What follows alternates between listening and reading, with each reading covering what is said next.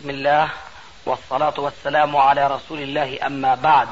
فهذا أحد أشريطة سلسلة الهدى والنور من الدروس العلمية والفتاوى الشرعية لشيخنا المحدث العلامة محمد ناصر الدين الألباني حفظه الله ونفع به الجميع.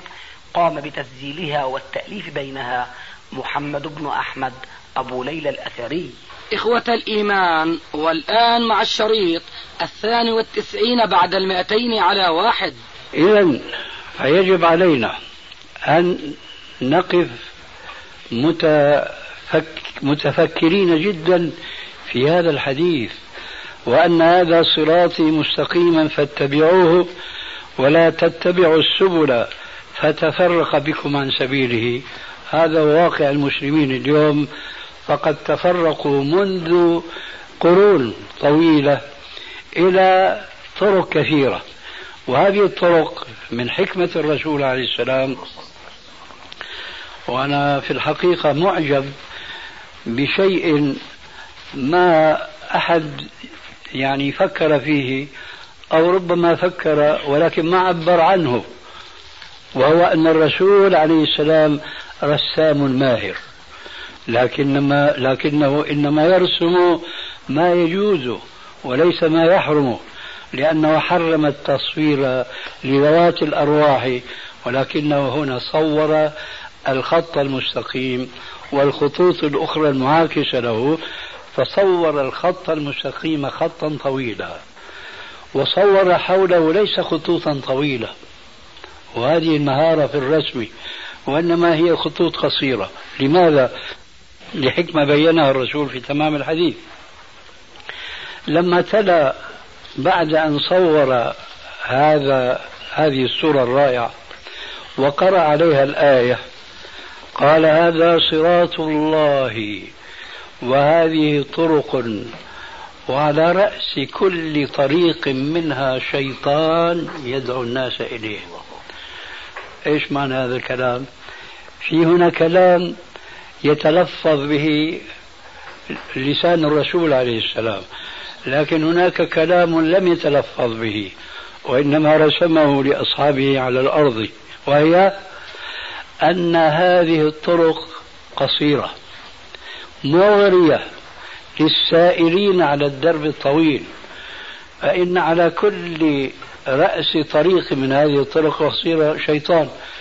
كأنه يقول للسالكين على الصراط الطويل وين رايحين لأمتى تصلوا شوفوا ما أقرب هذا الطريق فإلي إلي.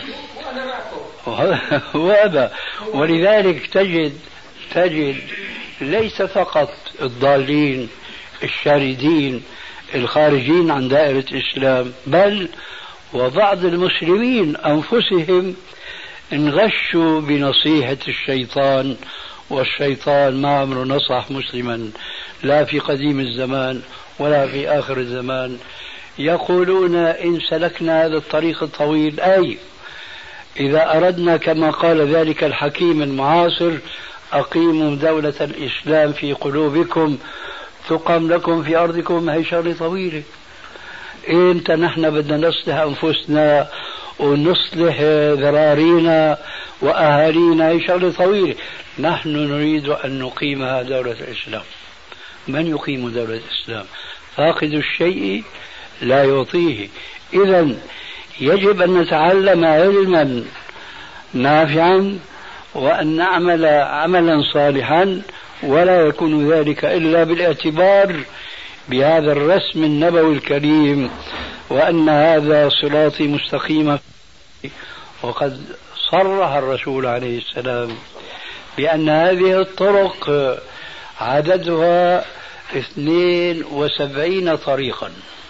قال ذلك بلسانه العربي المبين في الحديث الصحيح الذي رواه الترمذي وغيره الإمام أحمد أن النبي صلى الله عليه وآله وسلم قال افترقت اليهود على إحدى وسبعين فرقة.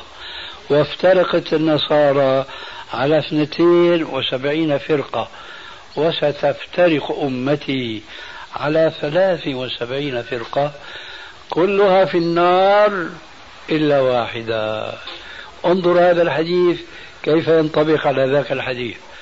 وأن أو على الآية وأن هذا صراطي طريق واحد.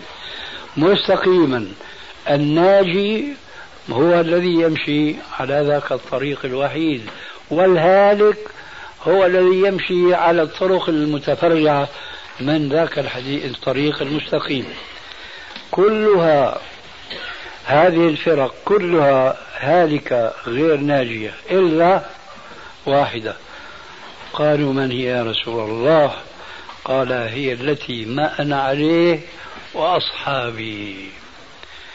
إذا قد أدى الرسول عليه السلام الرسالة وبلغ الأمانة فبعد أن بين أنه لا طريق للوصول إلى الله إلا طريقا واحدا بين للمسلمين الآتين في قريب الزمان أو بعيده أن هذا الطريق هو ما كان عليه الرسول عليه السلام وأصحابه الكرام. هذا صريح في هذا الحديث. الفرقة الناجية هي التي تكون على ما كان عليه الرسول عليه السلام وأصحابه. وقد أكد ذلك عليه السلام في أحاديث كثيرة منها حديث العرباض بن سارية رضي الله عنه حيث قال قال العرباض وعظنا رسول الله صلى الله عليه وآله وسلم موعظة وجلت منها القلوب. وذرفت منها العيون فقلنا يا رسول الله أوصنا. وفي بعض الروايات التي كانت مرت بي قديما قالوا إنا لنراك توصينا وصية. فأوصنا وصية لا نحتاج إلى أحد بعدك أبدا. قال أوصيكم بتقوى الله والسمع والطاعة. وإن ولي عليكم عبد حبشي وإنه من يعش منكم فسيرى اختلافا كثيرا. هذه الطرق. وإنه من يعش منكم فسيرى اختلافا كثيرا. فعليكم بسنتي وسنة الخلفاء الراشدين المهديين من بعدي عضوا عليها بالنواجذ. العض إنما يكون عادة, عادة بالأسنان في مقدمة الفم. لا يكون العض بالأضراس لكن هذا كناية عن المبالغة في التمسك بهدي الرسول عليه السلام وسنة الخلفاء الراشدين من بعده. عضوا عليها بالنواجذ وإياكم ومحدثات الأمور فإن كل محدثة بدعة وكل بدعة ضلالة وفي الحديث الآخر وكل ضلالة في النار. فإذا من أراد أن يكون هذا خلاصة ما أريد أن أختم به هذه الكلمة. من أراد أن يكون من الفرقة الواحدة الوحيدة الناجية عليه أن يتعرف على الكتاب والسنة وأن يعمل بذلك في حدود الاستطاعة مخلصا لله عز وجل وبذلك يكون من الفرقة الناجية. أما إذا كان مخلصا في أعلى درجات الإخلاص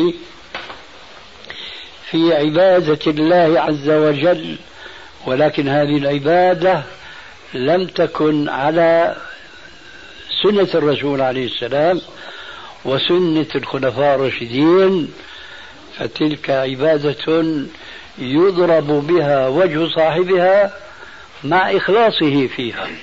لأننا ذكرنا آنفا يشترط في قبول العبادة شرطان أن تكون وفق السنة وأن يكون صاحبها مخلصا لله عز وجل. فكما نفترض إنسانا على السنة في كل العبادات ولكنه غير مخلص فعبادته مرفوضة لأنه أخل بشرط الإخلاص. كذلك العكس بالعكس إذا افترضنا إنسانا مخلصا فيما هو من طاعة وعبادة لله ولكنه يعبد الله على غير ما جاء به الرسول عليه السلام فعبادته مردودة عليه. ذلك ما جاء في حديث أنس بن مالك في الصحيحين ولعلي وعينوني على ما أقول لعلي أختم الكلام بهذا الحديث بس مشان يرضى الأستاذ علي يعني. حديث أنس في صحيح البخاري ومسلم قال جاء رهط إلى النبي صلى الله عليه وآله وسلم فلم يجدوه في داره فسألوا نساءه عن عبادته عليه السلام عن صيامه في النهار وقيامه في الليل وإتيانه للنساء. فقلنا للسائلين لهؤلاء الرأس إن الرسول عليه السلام يقوم الليل وينام ويصوم ويفطر ويقرب النساء. قال أنس فتقالوها. أي وجدوا عبادة الرسول عليه السلام قليلة وجدوا عبادة الرسول قليلة وهذا في الواقع خطأ كبير صدر من هذا الرهط حيث أن الرسول عليه السلام أعبد الناس كما سيأتي بيانه.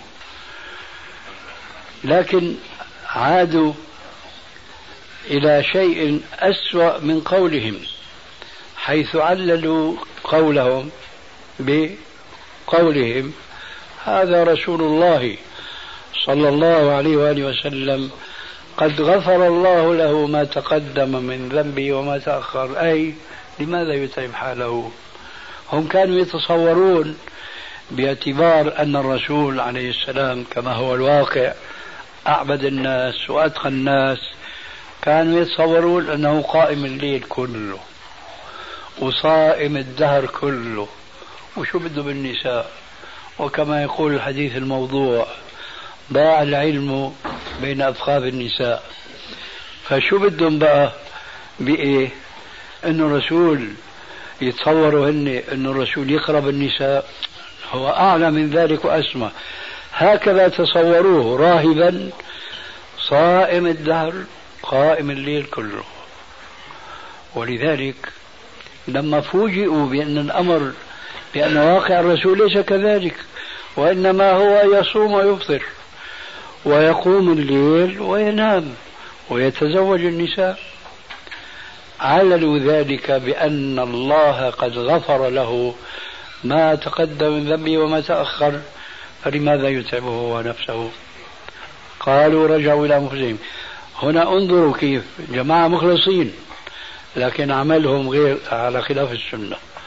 يريدون أن يعبدوا الله حتى يستحقوا مغفرة الله.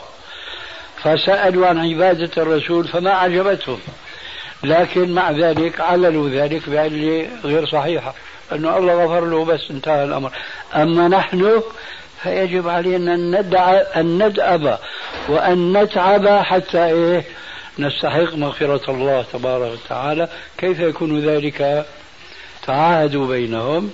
قال أحدهم أما أنا فأقوم الليل ولا أنام. أقوم الليل ولا أنام. وقال الآخر أصوم الدهر وأفطر. ولا أفطر. قال الثالث لا أتزوج النساء وتعاهدوا على ذلك. تحدثوا بهذا الحديث ونساء الرسول وراء الحجاب يسمعون هذا الكلام.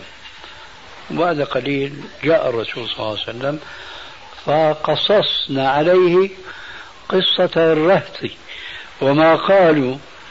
فسرعان ما خرج الرسول إلى المسجد وقام خطيبا. قال ما بال أناس يقولون كذا وكذا وكذا. واحد بيقول أنا أصوم الدهر ولا أفطر. الثاني بيقول أقوم الليل ولا أنام. الثاني بيقول لا أتزوج النساء. يكني عنهم ولا يسميهم. وهذا من أدب الإسلام أن لا يسمي المخطئين لأن العبرة تحصل بدون تسمية بدون فضح ما بال أقوام يقولون كذا وكذا وكذا. أما إني أخشاكم لله وأتقاكم لله. أما إني أصوم وأفطر وأقوم الليل وأنام وأتزوج النساء. فمن رغب عن سنتي فليس مني. إذا علينا أن نتبع سنة الرسول عليه السلام وطريقه المستقيم ولا شيء بعد ذلك أبدا مع الإخلاص لله تبارك وتعالى فأولئك هم الناجون. يوم لا ينفع مال ولا بنون إلا من أتى الله بقلب سليم. نسأل الله عز وجل أن يجعلنا من هؤلاء. نقف ها هنا حتى نشوف إيش عندكم. نعم. المحطة آه طيب.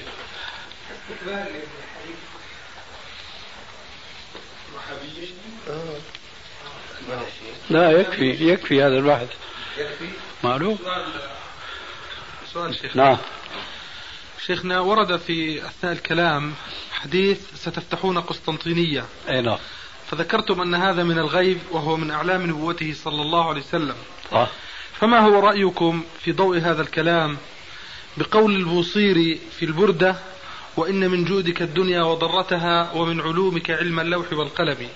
فهذا كثير الناس يعني يمدحون به رسول الله عليه الصلاة والسلام ويذكرون أشياء أخرى. والله هذا هذا صحيح. أي نعم. آه من كماله عليه السلام. وعبوديته. لله رب الأنام أنه خشي على أمة الإسلام أن يغالوا فيه كما غلت النصارى في عيسى عليهما الصلاة والسلام. وهذا ما صرح به في حديث البخاري ومسلم أيضا المتفق على صحته. حيث قال صلى الله عليه وآله وسلم آه شو أول الحديث؟ لا إيش؟ لا تطروني كما أطرت لا تطروني كما أطرت النصارى عيسى ابن مريم. إنما أنا عبد إنما أنا عبد لله. فقولوا عبد الله ورسوله. هذا الحقيقة مما يدل على أن النبي صلى الله عليه وآله وسلم كان عبدا لله مخلصا تمام الإخلاص لدرجة أنه نهى أمته أن يرفعوه فوق منزلته التي وضعه الله عز وجل فيها.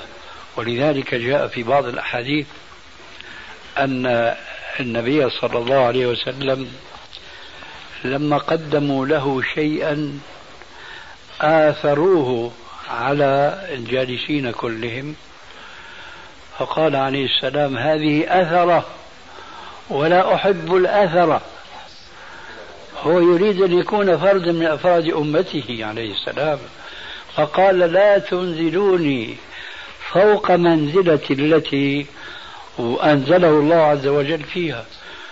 وأي منزلة؟ لقد أعطي المقام المحمود. يوم القيامة يوم يشتد الكرب بالناس كما جاء في الحديث أيضا المتفق عليه بين البخاري ومسلم. يجتمع الناس يوم القيامة في صعيد واحد فتدنو تدنو الشمس من رؤوس الناس ويشتد العرق بهؤلاء الذين هم في صعيد واحد. مع ذلك ينفذهم البصر فيشتد بهم الكرب ويزداد العرق وكل بحسب أعماله فمنهم من يصل العرق إلى قدمه ومنهم إلى ركبته ومنهم ومنهم من يكاد أن يلجمه العرق من يكاد أن يغرق في العرق من هول ذلك اليوم.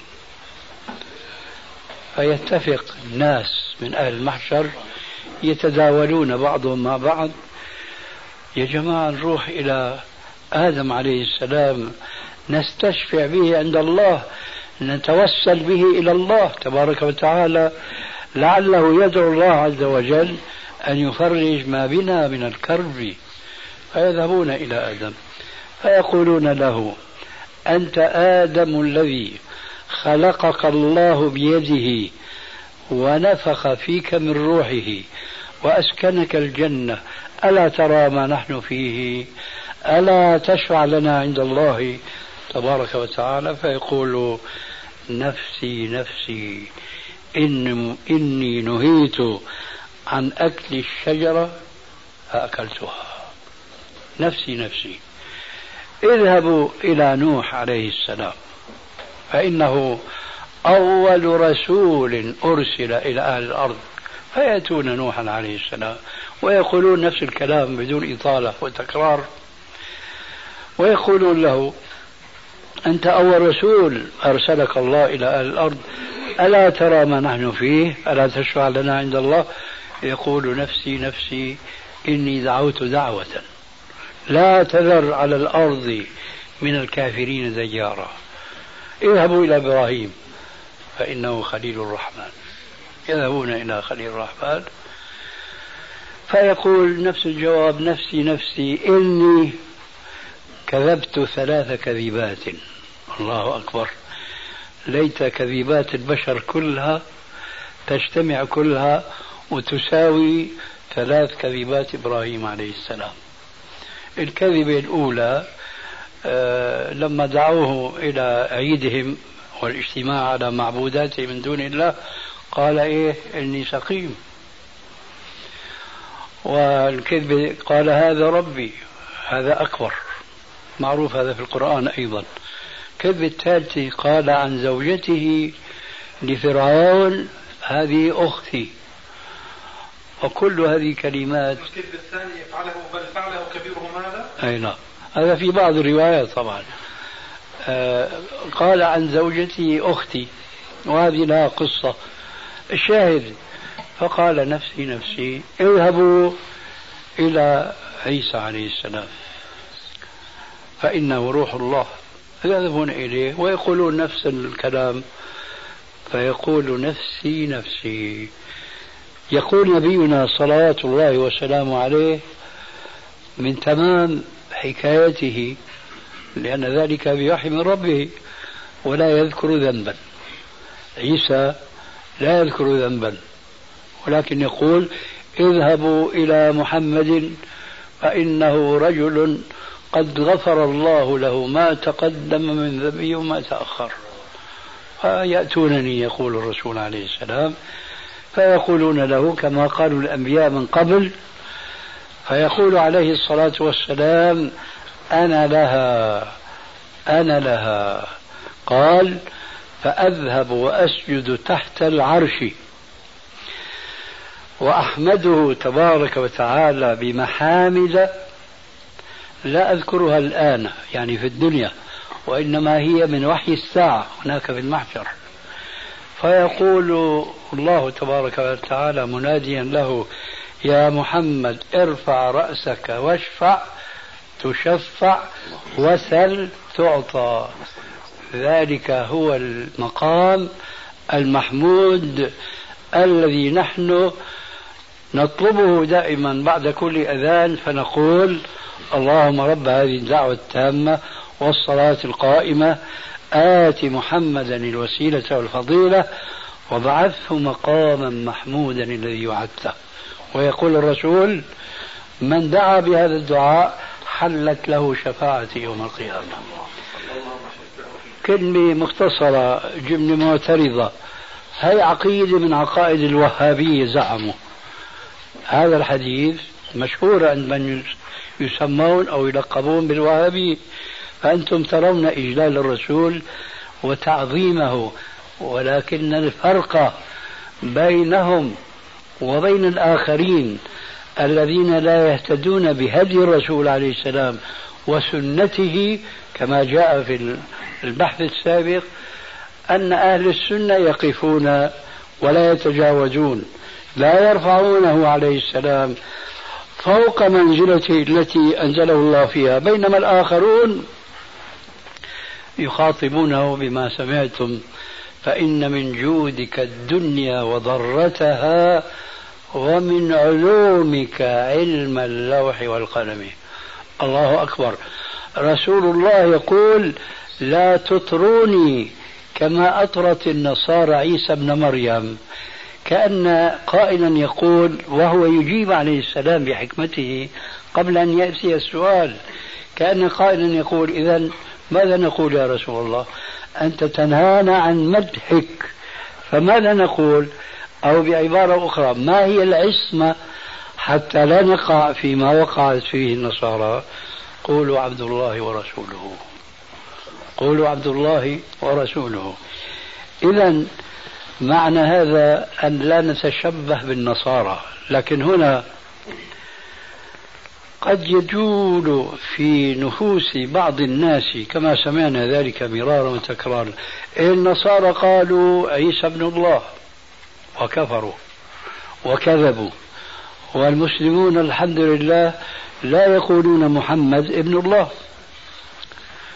الحمد لله أيضا أن المسلمين ما وقعوا تماما كما وقع النصارى ولكنهم قد وقعوا فيما يشبه ما وقع فيه النصارى. وليس من الضروري أن يكون خطأهم كخطأ النصارى مئة في المئة. هذا من جهة. من جهة أخرى معلوم بواقع التجربة والحياة أن الشر الأكبر لا يأتي عادة إلا من طريق الشر الأصغر. وهذا من وساوس الشيطان لبني الإنسان أنه لا يخرجه عن دينه ضربة واحدة ولكنه يمكر به فيخطو به خطوة بعد خطوة ومن هنا يتمكن الشيطان من إضلال بني الإنسان. العصمة أن يقف المسلم عندما أمره الله عز وجل من ذلك أن يعتقد في الرسول ما وصفه الله عز وجل في مثل قوله مثلا وإنك لعلى خلق عظيم وأن يقف في مدح الرسول على ما ذكره عن نفسه. وذكرنا لكم آنفا أن الله قال عسى, عسى أن يبعثك ربك مقام محمودا وهذا هو المقام المحمود حيث يشفع للبشر كلهم بينما يعتذر عن هذه الشفاعة من قبله من الأنبياء والرسل. فيقف عند هذه الحدود الذي فيها تعظيم الرسول ولا يغالي. فحينما يقول المسلم المؤمن بكل هذا الحق الذي نقوله والذي يقال فيه لا يختلف فيه اثنان ولا ينتطح فيه عنزان من كان كذلك كيف يخاطب الرسول فيقول فإن من جودك الدنيا وضرتها. ومن علومك علم الله والقلم هذا معناه سويناه مع رب العالمين. صحيح ما قلنا والحمد لله أن محمد ابن الله كما قالت النصارى في نبيهم. لكن قلنا ما يساوي ذلك أو يزيد عليهم. حيث قال هذا القائل غفر الله لنا وله فإن من جودك الدنيا وضرتها. لنقف قليلا في هذا المعنى من الشعر. إيش معنى فإن من جودك الدنيا؟ جاء هناك في الحديث أنه عرضت عليه الجبال أن يقلبها ربنا عز وجل عليه ذهبا فأبى. وقال جبريل عليه السلام له كن عبدا نبيا ورسولا ولا تكن ملكا. فرضي بذلك ولم يقبل أن الله عز وجل يقلب له الجبال ذهبا. كلام سليم. فإن من جودك الدنيا. لكن ما معنى العطف المذكور؟ فإن من جودك الدنيا وضارتها. شو هي ضرة الدنيا؟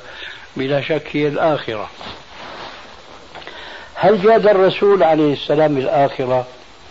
هل يتصور أن يجود بالآخرة وأن يعرض عنها.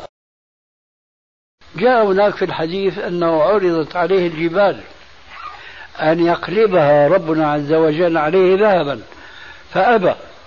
وقال جبريل عليه السلام له كن عبدا نبيا ورسولا ولا تكن ملكا. فرضي بذلك ولم يقبل أن الله عز وجل يقلب له الجبال ذهبا. كلام سليم. فإن من جودك الدنيا. لكن ما معنى العطف المذكور؟ فإن من جودك الدنيا وضرتها شو هي ضرة الدنيا؟ بلا شك هي الآخرة. هل جاد الرسول عليه السلام بالآخرة هل يتصور أن يجود بالآخرة وأن يعرض عنها؟ كما أعرض عن الدنيا هذا أمر مستحيل. لأن الله عز وجل يقول في القرآن الكريم للذين أحسنوا الحسنى وزيادة. للذين أحسنوا الحسنى أي الجنة. وزيادة رؤية الله في الآخرة. هذا النعيم الأكبر. إذا شاهد المؤمنون ربهم يوم القيامة نسوا كل نعيم الجنة. ذلك أشهى شيء لديهم في الآخرة. كيف يقال أن الرسول أعرض عن الدنيا وضرتها جاد بها وأعرض عنها؟ إذا وقفنا عند الدنيا كلام معقول ويرحمك الله. لكن أن نعطف عليها أيضا الآخرة هذا أمر خطير جدا جدا. ولكن مع الأسف هذا أسلوب الشعراء.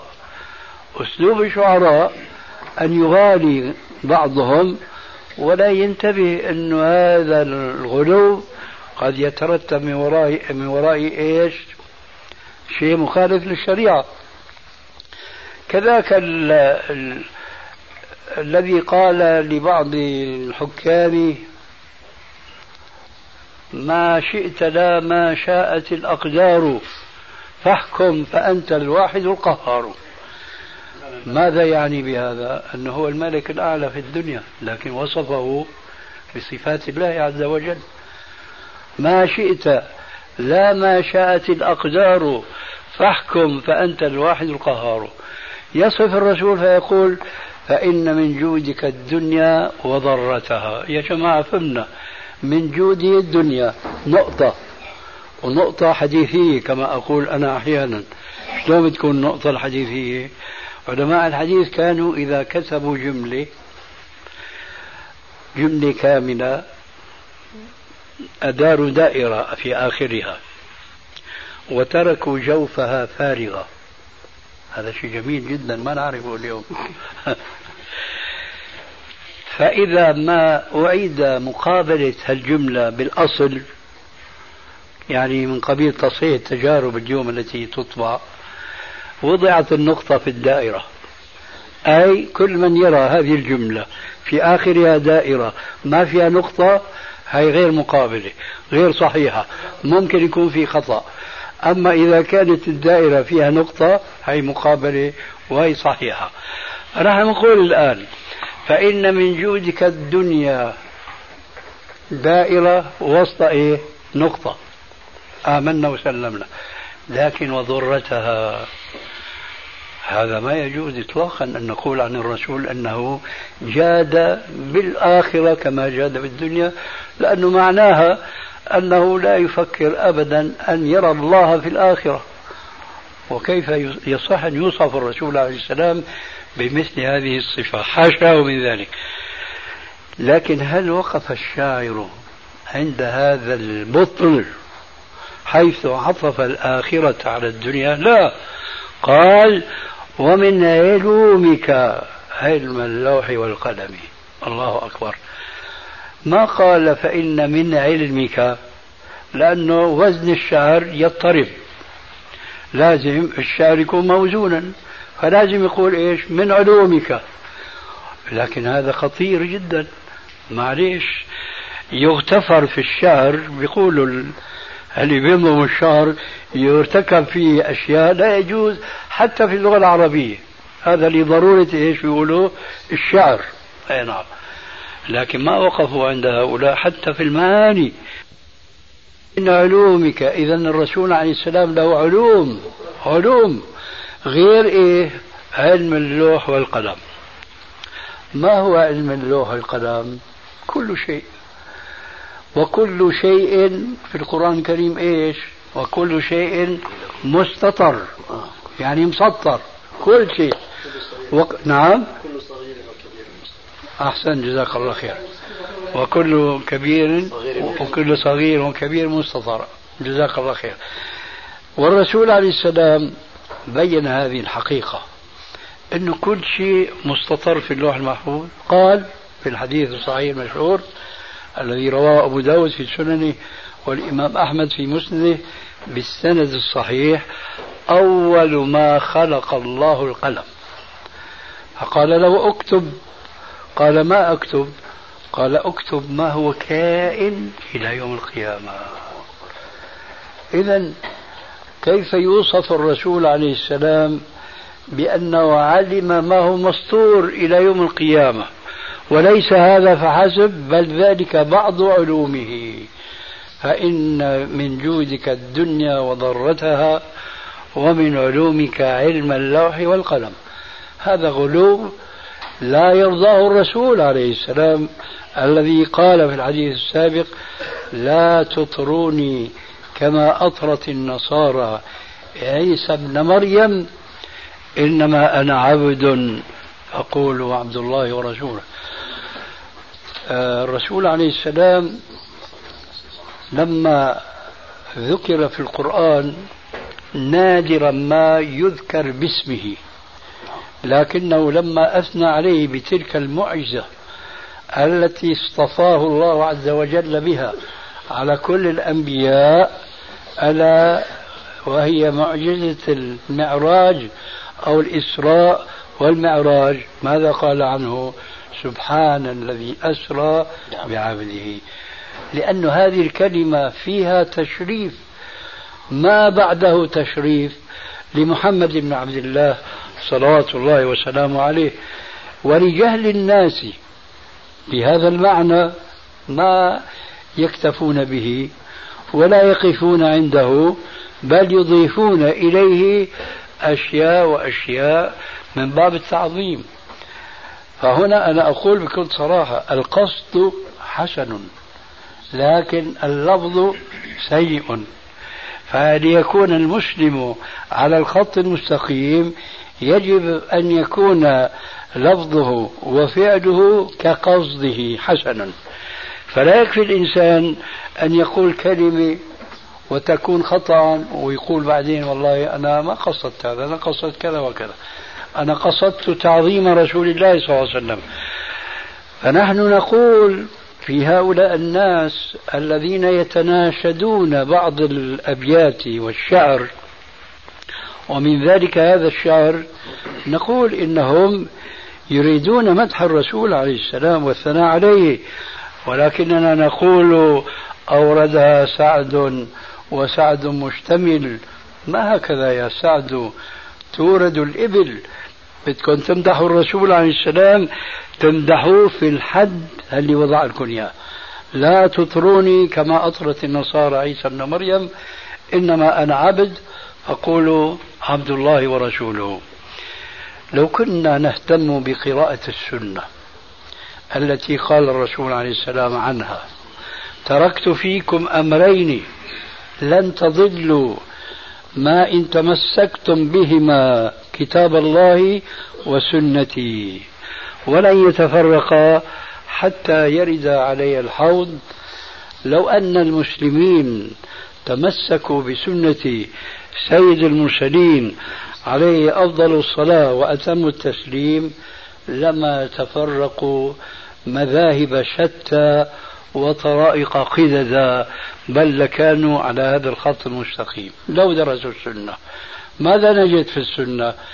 الذي يجد في السنة ما ذكرته آنفا وزيادة على ذلك يجد في مسند الإمام أحمد الحديث التالي جاء ناس إلى النبي صلى الله عليه وآله وسلم فقالوا له أنت سيدنا وابن سيدنا وخيرنا وابن خيرنا.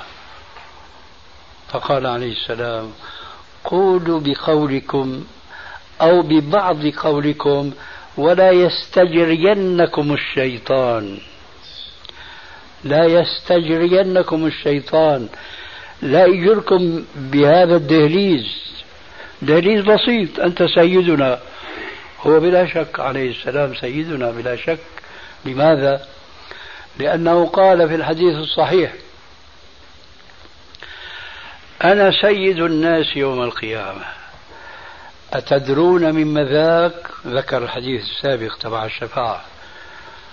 أتدرون مما ذاك قالوا الله ورسوله أعلم. قال يجتمع الناس في صعيد واحد إلى آخره فهو سيد الناس بحق. وفي الحديث الآخر أنا سيد الناس إيش؟ سيد ولاد آدم ولا فخر. آدم فمن دونه تحت لوائي يوم القيامة. فهو لا شك هو سيد البشر جميعا كما في هذين الحديثين وفي غيرهما. لكن مع ذلك ماذا قال لهم؟ قولوا بقولكم أو ببعض قولكم. وإن قالوا لا أنت سيدنا. كلام صحيح. ولكن قال ولا يستجرينكم الشيطان. يعني يتسلسل بكم من كلمة إلى أخرى وصلكم إلى تلك الكلمة إلى تلك الكلمة. فإن من جودك الدنيا وضرتها ومن علومك علم اللوح والقلم. وفي حديث آخر في مسند الإمام أحمد أيضا أن رجلا قال للرسول عليه السلام أنت سيدنا. قال السيد الله. السيد الله. لماذا أنكر عليه؟ وهو كما قلنا آنفا هو سيدنا بحق.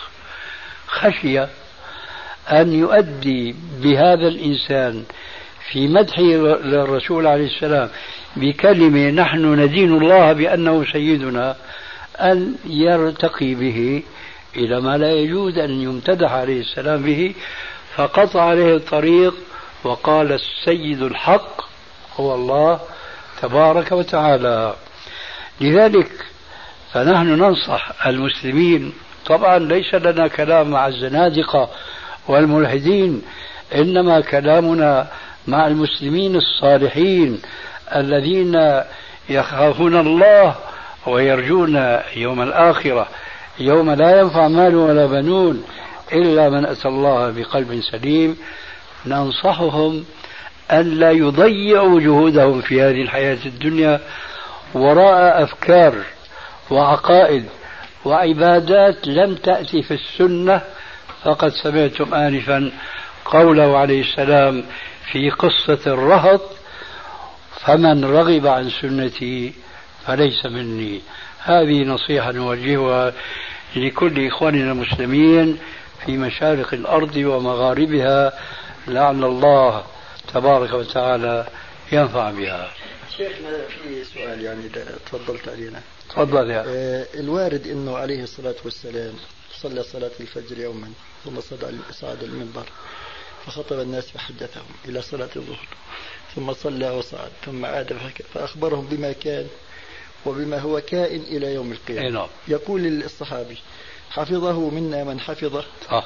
ونسيه من نسيه وإنها لتمر عن الحادثة فأتذكرها كما يتذكر النائم شيء في منامه صدقت فالإمام البوصيري عندما قال ومن علومك علم اللوح والقلم فهو قال حدثنا بما كان وبما هو كائن إلى يوم القيامة نعم وهذا اللي يطابق قال له اكتب قال وماذا أكتب؟ قال اكتب ما هو كائن إلى يوم القيامه. جميل. اولا والحمد لله هذا الحديث صحيح وفي صحيح مسلم.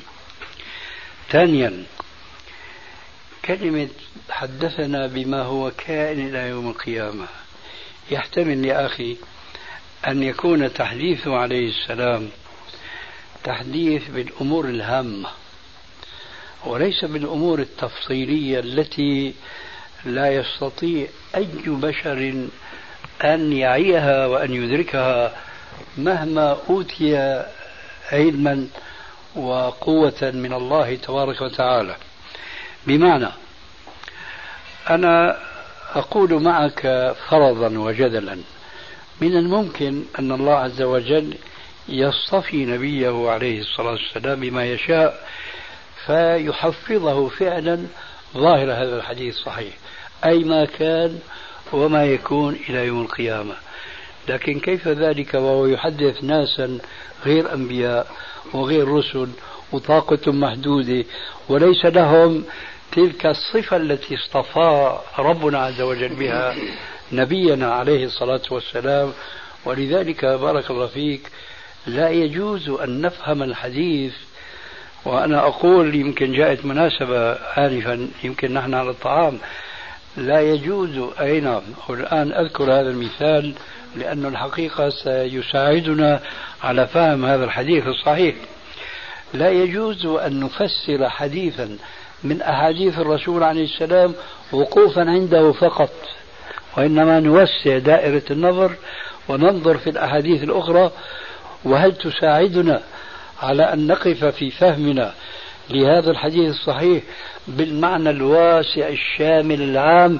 كما قال تعالى لا يغادر صغيرة ولا كبيرة إلا أحصاها أم المعنى يكون أضيق من ذلك. آه آنفا تحدثنا عن الطعام سأل سائل عن حديث فيه أن النبي صلى الله عليه وآله وسلم قال من ادان دينا وفي نيته الوفاء به ثم لم يف به وفى الله عز وجل عنه يوم القيامة. قلنا هذا حديث صحيح. وبهذا الحديث يفسر حديث آخر وهنا الشاهد.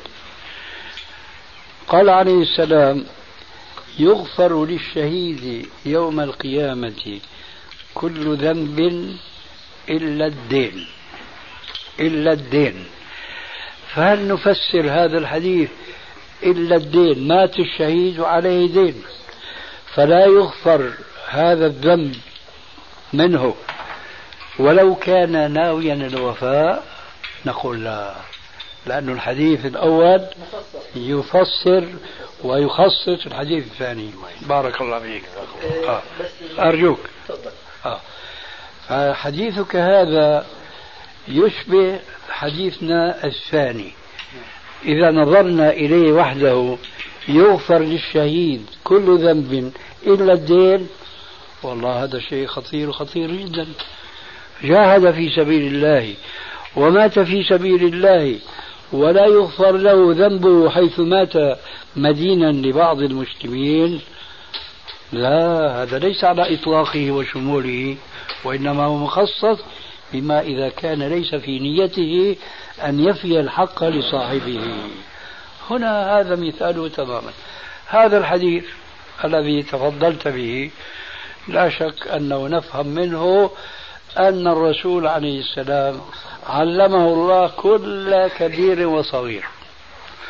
وأنه كما قال تعالى ما يغادر صغيرة ولا كبيرة لكن لا هذا غير صحيح. وإنما معنى الحديث أنه علمه أشياء جوهرية أساسية مثل أشراط الساعة الكبرى ونحو ذلك من الصغرى التي يهم المسلمين أن يتعرفوا عليها. آه كما قال تعالى في القرآن الكريم عالم الغيب فلا يظهر على غيبه أحدا إلا من ارتضى من رسول. هنا الآن نحن نقول كلمة غيبه هنا كحديثنا السابق تماما. هل ربنا يطلع الأنبياء على غيبه كله؟ لا قال علماء التفسير على ما يراه ربنا عز وجل أن يعلم من شاء من الرسل يطيعه على بعض المغيبات وليس على كل المغيبات. ذلك لأن النبي صلى الله عليه وآله وسلم كل نبي إذا علمه الله علما وجب عليه أن يبلغه المسلمين تماما كما قالت السيدة عائشة رضي الله تعالى عنها ومن في حديث طويل لسنا الآن في صدده تقول هي فيه ومن حدثكم بأن محمدا صلى الله عليه وآله وسلم كتم شيئا أمر بتبليغه يا أيها الرسول بلغ ما أنزل إليك من ربك وإن لم تفعل فما بلغت رسالته. والله يعصمك من الناس. قالت من حدثكم أن محمدا صلى الله عليه وسلم كتم شيئا أمر بتبليغه فقد أعظم على الله الفرية فإذا ربنا عز وجل كما قال فلا يظهر على غيبه أي على بعض غيبه تقدير مضاف محذوف لأنه النبي ولو كان مصطفى كما قلنا مش ممكن يصير إله ثاني في علمه في إحاطته بكل شيء سيكون. حينئذ صار شريكا. وهنا بارك الله فيك تحملني شوي ولو ولو توسعت شيئا قليلا. هنا نتذكر شيئا مهما جدا يتعلق بعلم التوحيد. الله تبارك وتعالى واحد في ذاته. فليس هناك كما قال الكفار من النصارى إن الله ثالث ثلاثة. لا إنما هو إله واحد. قل هو الله أحد الله الصمد لم يلد ولم يولد ولم يكن له كفوا أحد. فالله واحد في ذاته خلاف قول النصارى. وواحد في عبادته فهو إله واحد. أي وليس كما يقول المشركون قالوا المشركون العرب ويقولون حتى الآن ليس الأمر كما قالوا ما نعبدهم إلا ليقربونا إلى الله زلفى. فالله واحد أيضا في عبادته. فمن اعتقد أن الله واحد في ذاته لكنه عبد معه غيره فما وحده. والتوحيد الأخير أن نقول بعد أن قلنا واحد في ذاته واحد في عبادته واحد في صفاته. فلا يجوز للمسلم أن يعتقد بأن الله عز وجل أطلع نبيه على علم الغيب كله لأنه صار شريكا معه في صفة الغيب. لا يعلم الغيب قل لا يعلم من في السماوات والأرض الغيب إلا الله. هكذا الآية إن شاء الله. وعنده مفاتيح الغيب. كويس. لا نحن ما بيناسبنا الآن الآية هذه لأن هذه مفاتيح يعني الرؤوس مجامع. لكن نحن نريد الآن التفصيل. فنقول قل لا يعلم من في السماوات والأرض الغيب أي كل الغيب إلا الله تبارك وتعالى. انظروا يا إخواننا وتعلموا واعلموا أن العلم ليس بأنه الإنسان يسلط عقله في آية يقولها قل لا يعلم من في السماوات والأرض الغيب إلا الله إذا رسول الله لا يعلم شيئا من الغيب. هذا خطأ. ليه؟ لأن الله قال في الآية السابقة عالم الغيب فلا يظهر على غيب أحدا إلا من ارتضى من رسول. كمان لا تقف عند قوله فلا يظهر على غيبه كل الغيب. لا لأنه واحد في صفاته كما هو واحد في عبادته كما هو إيش؟ واحد في ذاته. فلا يجوز لمسلم أن يعتقد أن الله أعلن أعلم نبيه عليه السلام بكل ما هو كائن إلى يوم القيامة. لأن هذه صفة الله عز وجل. بقي شيء آخر أشرت إليه آنفا لكن أريد أن أدندن حوله آه، قليلا وأرجو أن لا يكون كثيرا. وهي إذا كان الله اصطفى نبيه عليه السلام بأن أعلمه بكل الغيب من هذا الإنسان الذي يحيط بعلم الرسول عليه السلام ويدعي أنه حفظه. نحن نقول الآن أستاذ ماهر في أي فن قلتم؟ وله تلميذ من أذكى الناس وأكيس الناس وأحفظ الناس. شو بده يحفظ؟ لا يحفظ من علمه. الشيء القليل. إذا هذا الأستاذ العاقل راح يصب العلم كله في صدر هذا الطالب حيكلفه راقة ويكلفه شططة ولا يكلف الله نفسا إلا وسعها. فمن هذه الحيثية التي تنافي الطبيعة البشرية مش معقول أن الرسول عليه السلام لو أن الله أعلمه بكل شيء وجعله شريكا معه في العلم بالغيب مش معقول يجي يحدث الناس بما لا يتحملونه ولا يطيقونه.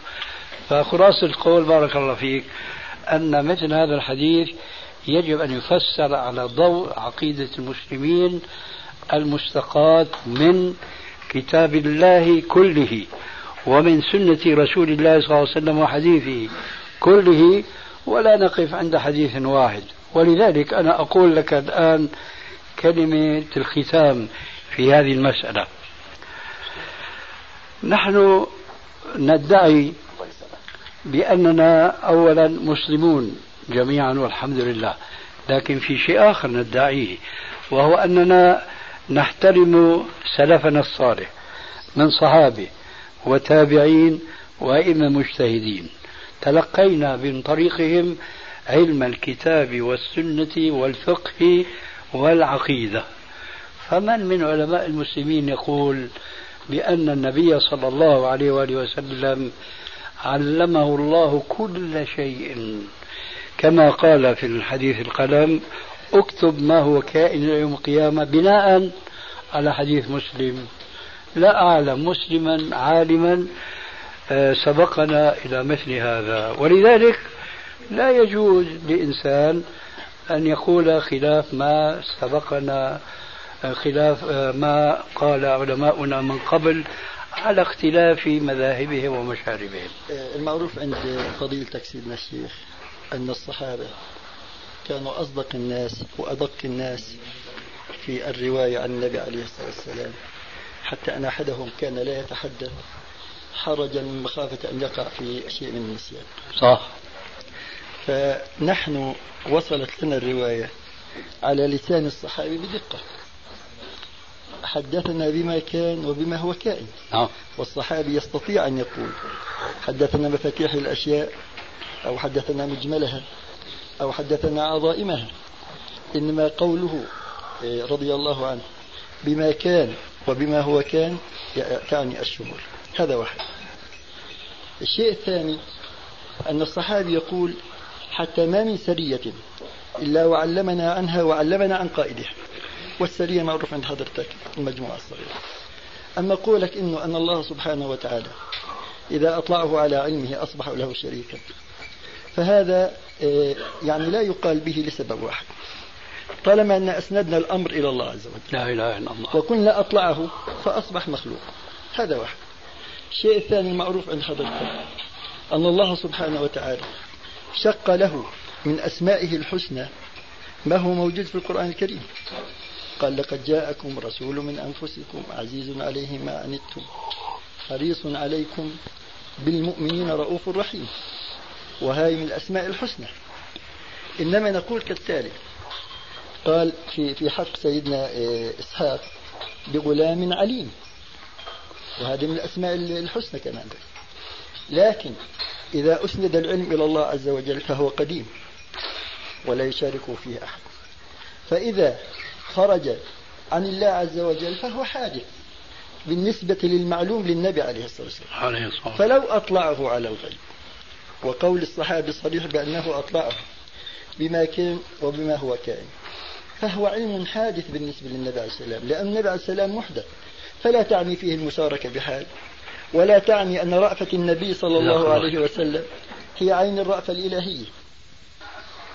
إخوة الإيمان تتمة الكلام في الشريط التالي. ولا تعني أن رأفة النبي صلى الله عليه وسلم هي عين الرأفة الإلهية ولا الرحمة النبوية هي عين الرحمة الإلهية لأن الرحمة الأولية أزلية ورحمة النبي عليه السلام حادثة مخلوقة فيه.